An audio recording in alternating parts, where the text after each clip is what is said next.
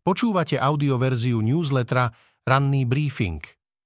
Prehľad najdôležitejších správ zo 7. januára 2024 pripravila Iveta Straňáková. Tento text načítal syntetický hlas, z tohto dôvodu môže mať menšie nedostatky. Z domova. Do Vysokých Tatier prinesie ich nový šéf Losa, chystá sa tam aj minister Taraba. Nominanti ministra životného prostredia Tomáša Tarabu uspeli v neverejnom konkurze na šéfov národných parkov Tanap a Veľká Fatra. Pôvodných riaditeľov oboch parkov Taraba odvolal ešte v novembri, krátko po svojom vymenovaní za ministra. Dočasným riaditeľom správy Tatranského národného parku vtedy poveril Petra Olexu a Národného parku Veľká Fatra Romana Fajta. Do dočasných funkcií ich vtedy poveril štátny tajomník rezortu Filip Kufa, ktorý má v gestii práve ochranu prírody. Stavili sme na to, že tam dávame ľudí zvonku, ktorí budú schopní komunikovať skrz celým spektrom záujmových skupín, ktoré tam pôsobia, odôvodňoval vtedy voľbu vedenia. Odborná ochranárska verejnosť bola menami prekvapená.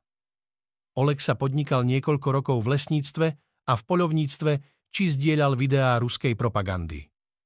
Fajt bol riaditeľom nákupu vo firme Elektrotechnický výskumný a projektový ústav z Novej Dubnice, ktorá sa zaoberá elektrotechnikou. Ochranárom neboli známi. Obaja sa teraz stanú riaditeľmi aj oficiálne, potom ako zvíťazili v neverejnom výberovom konaní. Pôvodne verejné výberové konanie zmenil šéf rezortu v novembri 2023 krátko po voľbách. Odôvodnil to tým, že mu to umožňuje legislatíva. Fico o kúpenom byte mlčí. Otázky o bývaní ho dráždili dlhodobo.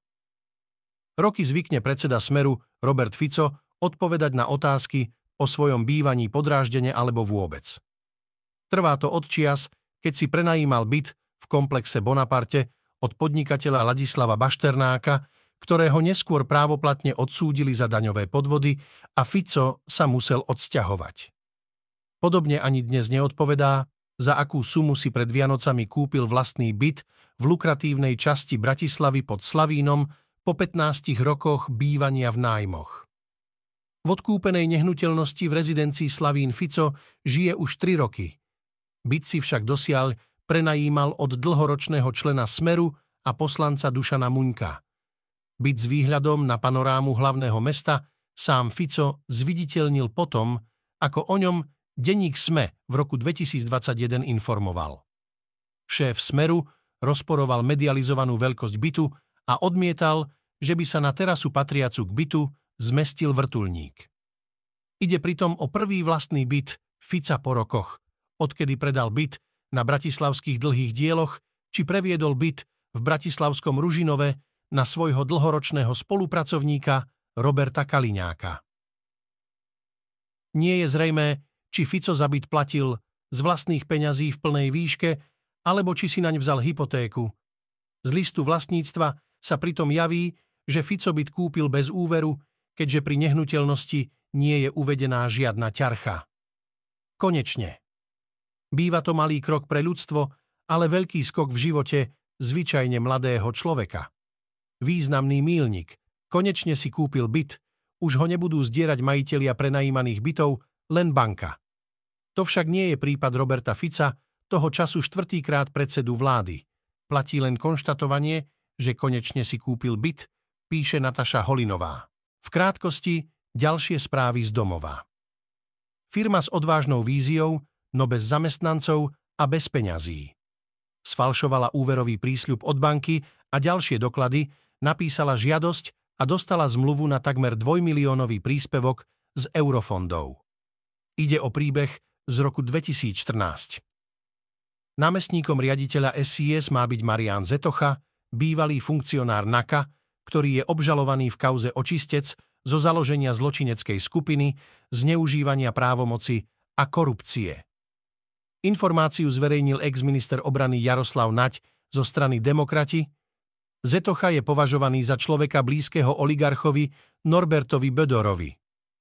Prokurátor Bratislavskej krajskej prokuratúry podal obžalobu na Mariana Kočnera, Juraja Škripa, Miroslava Kriaka, Petra Tóta a Štefana Mlinarčíka pre nelegálne sledovanie novinárov a viacerých známych ľudí. Ide o kauzu Kočnerovho sledovacieho komanda. Zo sveta Blízkovýchodný konflikt sa preniesol do amerických škôl. Rektorka Harvardu musela rezignovať. Sprievod študentov s transparentmi sa zastavil pred budovou univerzity. Izraelský režim nazývajú apartheidom a odvetu židovského štátu za útok teroristického hnutia Hamas genocídov. Skandujú aj slovo intifáda, ktoré označuje povstania palestínčanov proti Izraelu. Protesty proti Izraelu a na podporu Palestíny v aktuálnej fáze izraelsko-arabského konfliktu sa v posledných týždňoch odohrávali na viacerých amerických univerzitách vrátane tých najprestížnejších. Blízkovýchodný konflikt, jeho presah do americkej politiky a kultúrnych vojen si aktuálne vyžiadali rezignáciu Claudine Gajovej, rektorky Harvardovej univerzity. Gajová počas vypočúvania pred americkým kongresom nedokázala jednoznačne odsúdiť antisemitizmus na škole a nechala sa zatlačiť do kúta republikánskou poslankyňou Elize Stefanikovou. Video z ich dialógu sa na internete virálne šírilo. Gajová nakoniec musela čeliť aj obvineniam z plagiátorstva. Konzervatívna časť americkej politiky vrátane kongresmanky. Stefanikovej jej rezignáciu oslavuje ako víťazstvo – jej stúpenci zas hovoria o útoku na rôznorodosť a inklúziu. V krátkosti ďalšie správy z Izraela a Gázy. Izraelská armáda tvrdí, že dokončila likvidáciu vojenských štruktúr Hamasu v severnej časti pásma Gázy a zabila pritom zhruba 8 tisíc členov tohto radikálneho palestínskeho hnutia. V strednej a južnej časti pásma Gázy chce armáda pokračovať odlišnými metódami. Izraelský minister obrany Joav Galant predstavil plán usporiadania moci v pásme Gázy po skončení vojny medzi Izraelom a hnutím Hamas. Vláda v enkláve má byť odovzdaná palestínskym orgánom. Gáza sa stala jednoducho neobývateľnou, vyhlásil námestník generálneho tajomníka OSN pre humanitárne záležitosti Martin Griffiths. Väčšina územia pásma Gázy sa zmenila na trosky. V krátkosti ďalšie správy z Ukrajiny. Ruský útok na východoukrajinské mesto Pokrovsk si vyžiadal najmenej 11 mŕtvych, vrátane 5 detí, oznámil gubernátor Doneckej oblasti Vadim Filaškin. Ďalších 8 ľudí bolo zranených. Najmenej dvaja ľudia prišli o život a štyria ďalší utrpeli zranenia pri ruskom ostreľovaní Šersonu. Zasiahnuté bolo okrem iných aj trhovisko a viacero obytných domov. Zranení vojaci sa topili, pretože so svojimi zraneniami nemohli plávať, iných bojovníkov ťažké batohy stiahli na dno Dnepra. Niekoľko členov ukrajinskej pechoty opísalo americkému denníku The Washington Post svoje skúsenosti z nedávnych misií na ľavý breh Veltoku, ktorý oddeluje Kievom kontrolované územie od ukrajinskej pôdy okupovanej Ruskom. Z ekonomiky. Hirman. Sankcie proti Rusku? Taraba je úplne mimo, z Ruska sa plyn stále dováža. Plyn je fosílny zdroj, no ako palivo je zelenší ako nafta. Na to v projekte na výstavbu prečerpávacej stanice a zásobníka na stlačený zemný plyn, tzv. LNG terminál, stavila štátna firma Verejné prístavy. Vybudovať ho chce na Dunaji v blízkosti centra Bratislavy a mal by fungovať ako čerpacia stanica pre ekologickejší pohon riečných lodí, ale aj ako zásobník plynu. Minister životného prostredia Tomáš Taraba obhajuje nový LNG terminál tým, že sankcie Európskej únie voči Rusku, uvalené za jeho inváziu na Ukrajinu, spôsobili, že Slovensko musí budovať novú infraštruktúru. Expert na plyn a ex-minister hospodárstva Karel Hirman oponuje, že Tarabové tvrdenia sú absolútne mimo. Nevie, o čom hovorí. LNG sa dováža aj z Ruska a plyn prúdi aj cez potrubia. Sankcie voči ruskému plynu z únie nie sú žiadne, vysvetľuje. Ako upozorňuje, LNG terminál bude skvapalňovať plyn z potrubia, ktorý prúdi z Ruska, takže energetickú stabilitu Slovenska určite nevyrieši. V krátkosti ďalšie správy z ekonomiky. Vďaka chystaným zmenám sa minimálna mzda ku koncu volebného obdobia môže šplhať k úrovni 1000 eur. Ministerstvo práce začalo pracovať na legislatíve, ktorá upraví mechanizmus jej výpočtu. Popredný japonský výrobca ocele Nippon Steel je presvedčený, že úspešne dokončí plánovanú akvizíciu americkej US Steel, a to aj napriek odporu odborových zväzov v Spojených štátoch a niektorých senátorov. Uviedol to prezident spoločnosti. Sociálna poisťovňa v tomto roku nahradí doterajšie pasívne individuálne účty poistencov vedením elektronických účtov. Zmenu zavádza novela zákona o sociálnom poistení. Poisťovňa bude na vyžiadanie zasielať poistencom raz ročne výpis z ich elektronického účtu. Zo športu Vlhová nedala súperkám šancu a zvíťazila. Trať bola náročná, to mi vyhovovalo. Slovenská lyžiarka Petra Vlhová vyhrala nedelný slalom Svetového pohára v Kraňskej gore. Na druhé miesto odsunula Nemku Lenu Durovú a tretia skončila prekvapujúco Američanka AJ Hurtová. Som šťastná a hrdá. Musím povedať, že v druhom kole boli veľmi ťažké podmienky, ale snažila som sa lyžovať najlepšie ako som vedela. A keď som videla, že som vyhrala, bola to explózia radosti, ktorú som mohla zdieľať s toľkými fanúšikmi zo Slovenska, vravela Vlhová bezprostredne po víťazstve. Vlhová zaknihovala tretí triumf v sezóne a celkovo 31. v prestížnom seriáli v slovinskom stredisku triumfovala po tretí krát. 28-ročná Slovenka využila zaváhanie líderky Svetového pohára Mikaeli Šifrinovej, ktorá vypadla už v polovici prvého kola.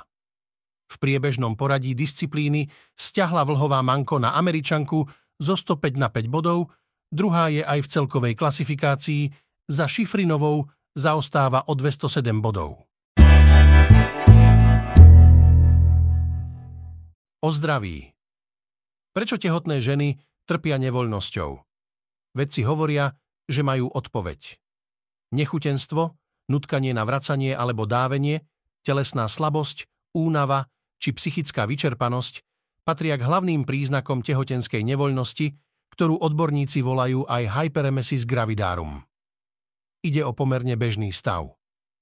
Odborníci predpokladajú, že v určitom období tehotenstva postihuje 7 z 10 žien.